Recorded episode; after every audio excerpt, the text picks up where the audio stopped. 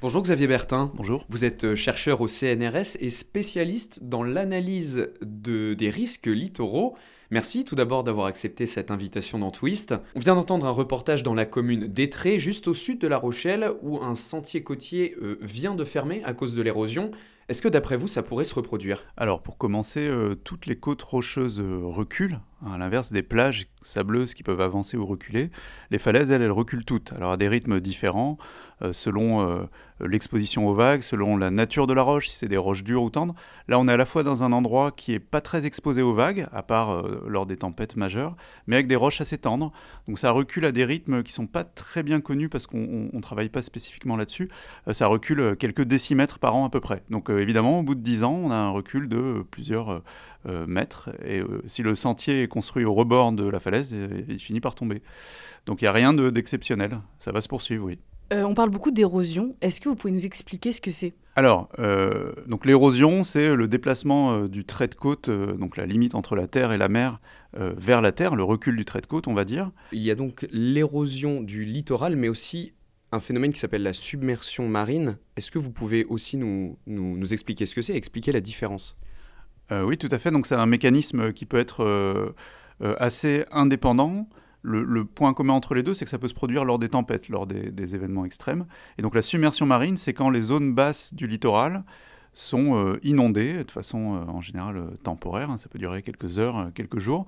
Et c'est ce qui s'est passé pendant la tempête Xintia en février 2010, phénomène sur lequel on a beaucoup travaillé, où on a eu la conjonction de grandes marées et à marée haute, pendant la marée haute, une tempête assez forte s'est produite, a touché le littoral, et donc a généré un niveau marin extrême plus haut, plus élevé que les défenses de côte, c'est-à-dire les digues, les barrières naturelles, les, dunes, etc. Et puis les zones basses du littoral ont été euh, inondées avec des dégâts euh, considérables. Hein. c'est plus de 2 milliards d'euros de dégâts matériels et 47 morts euh, directement des suites de la submersion. En Charente-Maritime, l'État a identifié 19 communes particulièrement exposées à l'érosion euh, marine. Euh, est-ce que vous pouvez nous expliquer euh, pourquoi certains endroits sont plus vulnérables que d'autres? Alors d'une façon générale, les, côtes qui reculent le plus, les côtes sableuses qui reculent le plus sont les côtes qui sont directement exposées à l'océan ouvert mais ça ne suffit pas à tout expliquer, c'est assez variable.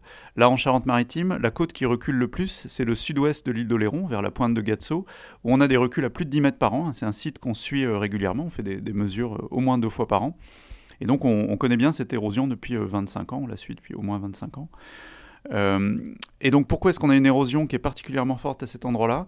C'est qu'on est à proximité d'une embouchure qui s'appelle l'embouchure de Maumusson, et à chaque fois qu'on s'approche d'une embouchure, on a des littoraux qui sont euh, extrêmement euh, mobiles, alors dans un sens comme dans l'autre, ils peuvent éventuellement euh, avancer. Et donc si on descend dans le golfe de Gascogne, c'est le cas au niveau de l'embouchure de la Gironde, avec le cas très médiatisé de l'immeuble du Signal à Soulac. Et puis ensuite, ça se calme un petit peu, je dirais. Hein. L'érosion est plus modérée, de l'ordre de 1 ou quelques mètres par an à la Cano, euh, Ourtin, etc. Et à nouveau, quand on s'approche du bassin d'Arcachon, une nouvelle embouchure, quand on s'approche euh, du Cap Ferret, on a des taux de recul qui peuvent être très importants. Et à nouveau, ça se calme. Et à nouveau, quand on arrive à Cap Breton, on a des taux de recul plus importants. Donc voilà, les embouchures sont extrêmement euh, dynamiques et les littoraux adjacents peuvent avancer dans un sens comme dans l'autre. Et finalement, le problème, c'est quand euh, l'homme est allé s'installer euh, à cet endroit-là. Mais c'est des dynamiques complètement naturelles. On n'a pas besoin de changement climatique, d'élévation au niveau de la mer pour expliquer ces, évolutions-là. Et simplement pour revenir sur le cas de l'île d'Oléron, c'est euh, le, sud-ouest de l'île recule, c'est une plage qui recule la plus en, Europe, c'est ça? Est-ce qu'un jour l'île d'Oléron, la plage de l'île d'Oléron pourrait disparaître? Alors, en, fait, cette plage, ce qu'il faut savoir, c'est qu'elle a d'abord avancé. Elle a avancé euh, d'un kilomètre cinq quasiment entre 1824 et puis euh, les années 60. Elle recule depuis les années 60, en lien avec euh, l'embouchure de Maumusson, hein, dont je parlais tout à l'heure. Et donc là, on doit être à peu près à la même position qu'au début du XXe siècle. Cette érosion, nous, on pense qu'elle va se poursuivre.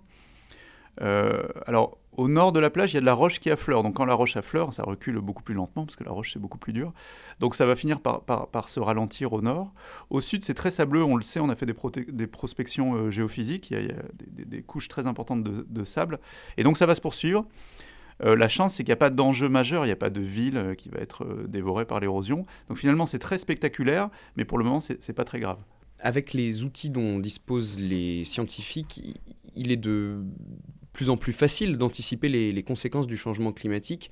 Euh, est-ce que vous le confirmez? Et est-ce que euh, des, érosions comme, enfin une érosion comme celle que, connaît l'île d'Oléron et la Charente-Maritime de manière générale, vous, aviez pu euh, l'anticiper? Alors, euh, bah non, je suis pas d'accord avec ça. En fait, c'est pas du tout de plus en plus facile. En fait, la dynamique euh, des sédiments, c'est extrêmement complexe également. Et en fait, on n'est pas capable de, prédire l'évolution du trait de côte euh, dans 50 ans. On n'est pas capable de prédire si l'année prochaine, par exemple, on aura une submersion marine comme lors de Xintia. Il y a un côté complètement aléatoire, stochastique, on dit, qui fait qu'on n'est pas capable de, prédire ça précisément. Alors, on y travaille, hein, on se tourne pas les pouces, mais c'est extrêmement complexe. Et donc, il faut combiner des observations, des mesures sur le terrain, le développement de simulations numériques. Ça progresse, mais euh, ça progresse euh, lentement. En fait, le, changement climatique, l'une des conséquences, c'est l'élévation du niveau de la mer. Et là, par exemple, la plus grosse contrainte, c'est l'incertitude associée. Et donc, les, scénarios, on va dire, probables pour la fin du siècle, c'est entre plus 40 cm et plus quasiment 1 mètre. Et en fait, entre les deux, ça change beaucoup de choses. Donc nous, euh, qu'est-ce qu'on fait? On peut faire, euh, oui, une fourchette de possible de position du trait de côte, mais on ne peut pas faire beaucoup mieux. Hein, et puis, euh, superposé à cela, il y a l'évolution de la tempétuosité des régimes de tempête. Et là, pour nos latitudes, on ne sait pas trop à l'heure actuelle. Dernière question, Xavier Bertin. quelles solutions peuvent être pensées pour lutter contre l'érosion et, et la submersion marine, ces phénomènes? Alors du coup, ce n'est pas du tout euh, les mêmes, puisqu'il s'agit de deux phénomènes euh, très distincts. Pour l'érosion, euh, il y a un certain nombre de solutions qui, existent. Il y a des solutions en dur qu'on mettait en place jusque dans les années, jusqu'à récemment en fait, mais qu'on ne met plus trop en place. C'est à la fois très coûteux, inesthétique et pas complètement efficace. Donc il y a des solutions plus dites douces, par exemple le rechargement massif de, sable. on prend du sable souvent au large et puis on, on engraisse artificiellement la plage. Ça fonctionne assez bien, mais ça ne dure qu'un temps. Donc il faut faire une analyse coût-bénéfice. Par exemple, le sud-ouest de l'île d'Oléron, euh, en fait, il y a peu d'enjeux, donc finalement, on laisse faire parce que ce ne serait pas du tout raisonnable de dépenser euh, euh, des millions d'euros à réensabler, alors que le sable, on sait très bien qu'il partirait assez rapidement. Donc pour le moment, on, laisse faire. Évidemment, s'il y avait une ville de 50 000 habitants, s'il y avait La Rochelle derrière la dune, on ferait quelque chose. Probablement, on ferait un rechargement massif. Pour les submersions marines, c'est différent. Donc nous, ce qu'on a montré euh, dans les environnements qui sont abrités euh, des vagues, de l'océan ouvert.